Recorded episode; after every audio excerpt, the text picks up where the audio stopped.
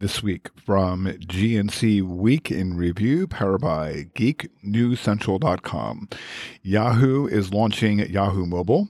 Comcast accidentally publishes unlisted phone numbers plus Sharp sues Vizio. Those are some tech news stories from this week, and it's Friday, March 13th, 2020. My name is Kirk Corliss, in episode 55 of the GNC Week in Review podcast, part of the Tech Podcast Network. If it's tech, it's here. Thank you so much for tuning in. Tuning in for this week's episode.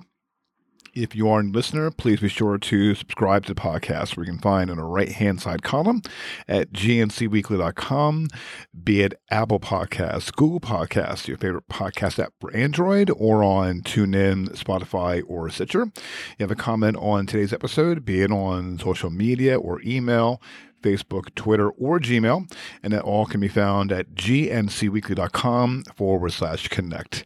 We're going to jump in with the tech news from this week and from geeknewscentral.com. In a top story this week, Yahoo is branching out into the mobile business. Yahoo Mobile will tout unlimited text, calls, and 4G data, all for the flat fee of $40 a month. Excuse me, the service will use excuse me, the service will use Verizon's network and comes with the un, with the usual quote unquote unlimited caveats. Times of high congestion will result in a slower connection, and tethering is limited to 5 megabits, with one tethered device permitted at, t- at the time, at each time, excuse me. Regular download speeds will range between 5 to 12 megabits, with upload speeds around 2 to 5 megabits. You might need an account to run the plan through which you can access the Yahoo mobile app to manage your account payments. It does come with a free Yahoo Mail prescription, though, which includes 1,000 gigabytes of inbox inbox storage. Comcast mistakenly published the names, phone numbers, and addresses of nearly 200,000 customers who paid monthly fees to make their numbers unlisted. The names and numbers are made available on EcoListing, a directory run by Comcast, and picked up by third party directories. Excuse me, after discovering the mistake, Comcast shut EcoListing down gave 100 credits to affected customers and advised them that they can change their phone numbers at no charge. The Denver reported report, the Denver Post reported last week, quote, "For years customers have had the ability to pay a small sum per month to ensure their phone numbers and personal information remain off of telephone and online directories, but in January and February, Thousands of people across the country received letters from Xfinity telling them the company had inadvertently published personal information on Comcast's online directory, ecolisting.com. The, the company says the issue affected 2% of Comcast's 9.9 million voice customers. Comcast charged $3.50 per month for the number privacy feature in Pennsylvania. Uh, this is being reported by the Philadelphia Inquirer. Customers elsewhere apparently paid more. Some Comcast users on a support form reported having to pay $5.50 per month. In a statement to arstechnica.com, Comcast says, quote, We have corrected this issue for our, for our, our identified customers, apologize them for the error, and given them additional $100 credit. We are working with customers directly to address this issue and help make it right and are taking steps to prevent this from happening again. In its notice to customers, excuse me, in a notice in its notice to customers, Comcast acknowledged that its made uh, that its mistake may result in phone numbers being available in third-party directories. Comcast's notice reads, quote, please note that even though Comcast quickly removed your information from ecolisting.com, there is a possibility that your information was accessed by visitors to the ecolisting.com website while it was available. As a result, this information could be, could be available in online directories or other or, or through other public sources that Comcast does not control. If your information appears in online directories such as whitepages.com and yp.com, you may wish to consider contacting those online directories directly. Online directories directly. It may also be advisable to change your Xfinity uh, Xfinity voice telephone number. Sharp, the Japanese electronic company behind the world's largest 8K LCD TV, is suing Vizio and two other companies over alleged patent infringement. Sharp claims that the companies infringed 12 patents related to panel technologies like liquid crystal like li- like liquid crystal LCD, liquid crystal displays or LCD. In particular, Sharp says one of Vizio's 70 inch TVs is an offender. Sharp is seeking an injunction as well as compensation for lost profits and the use of its technology. Sharp filed a lawsuit in a U.S. District Court in California on Tuesday, but says it tried to settle the issue through negotiations with one of the other companies named. Uh, Xinjiang Kali Hong optoelectronics technology company. Sharp holds over 10,000 display patents in China, Japan, and the US, and the company says those patents cover most core display technologies. Speaking of OL, uh, speaking of OL, speaking of TVs or the other side of TV, excuse me. LG has announced that its 20 range of TVs will start to become available in the US and South Korea this month. The BX and CX are new entries in LG's mainstream B and C series of 4K OLED TVs. This year, there was a new 48 inch model, in addition to the 55 inch, 65 inch, and 77 inch 77 inch options. The Gallery GX series, a premium 4K OLED line designed to be mounted on a wall with ultra slim form factors that don't need separate boxes for electronics. It's available it's available in sizes 55, 65 and 77 inches. The Z the ZX series includes LG's latest OK latest 8K OLED models with 77 inch and 88 inch sizes available. They're the accessories to last year's Z9, the world's first 8K OLED TV, which only came in 88 inch form. LG is also releasing seven 8K sets in its NanoCell LCD LCD TV series, including 55 inch, 65 inch, and 75 inch, inch 75 inch variants. This makes up for, uh, excuse me, uh, there'll be roughly uh, excuse me, I just want to go back here. Um, LG's 2020 TV lineup supports modern specs like HDMI 2.1, enabling features such as variable refresh rates up to 120 hertz.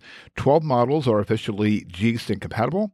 They will also ship with the UHD Alliance's filmmaker mode, which is intended to help display movies the way the director intended with minimal post processing.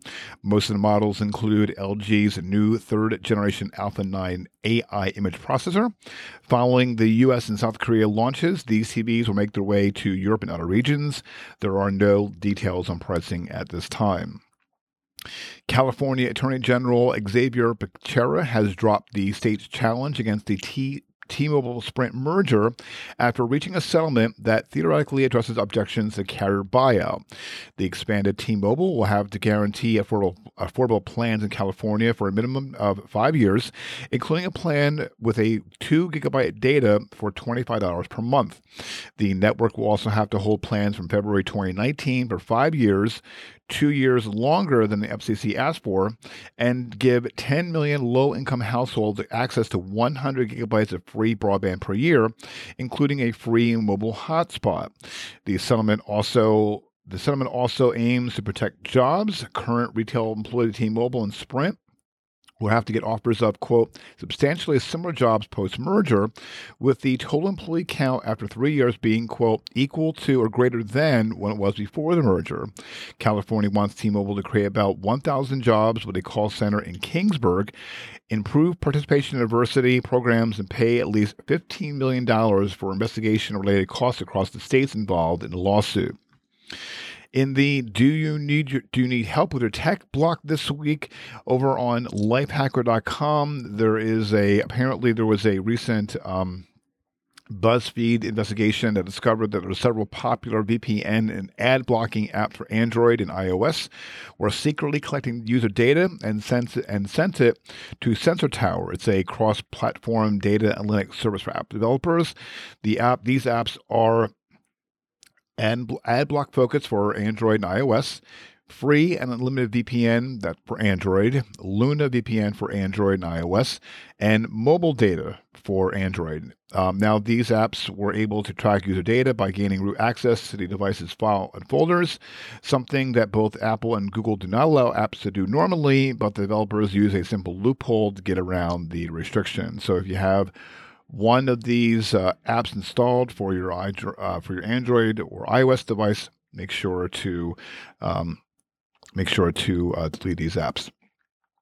Um, speaking of VPN, um, over on AndroidCentral.com, um, what you should look for, for, for when picking a VPN uh, walks you through what's best for security in the VPN, what's best in the VPN for watching geo restriction content, um, and it'll walk you through on device compatibility, pricing, etc.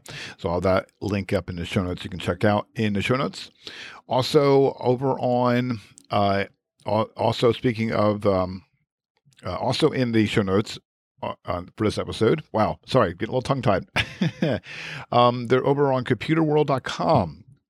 There is 16 time-saving Android shortcuts, um, and it'll show you how to uh, snap between apps, uh, slide into quick settings, open menus like a pro, uh, stop disturbances without the fuss, and I'll walk you through on that.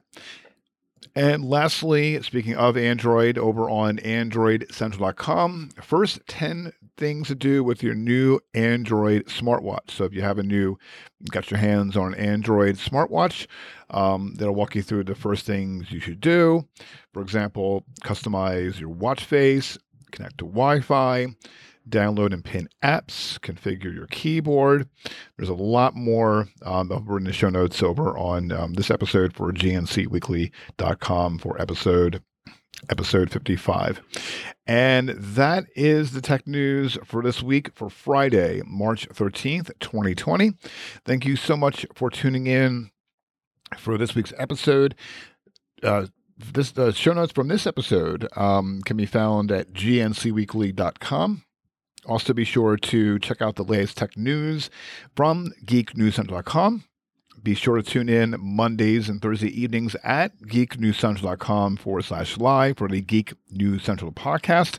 And then tune in to this podcast, GNC Week in Review, which publishes every Friday evening at gncweekly.com. You have a comment on this week's episode, I'd love to hear them. Um, head on over to um, gncweekly.com forward slash connect and connect via email. That will be Week in Review Week in Review GNC at gmail.com. Twitter is at GNC Weekly and Facebook. Um, titled Facebook, it's on it's GNC Week in Review. I'm on Twitter. I'm at Kirk Corliss.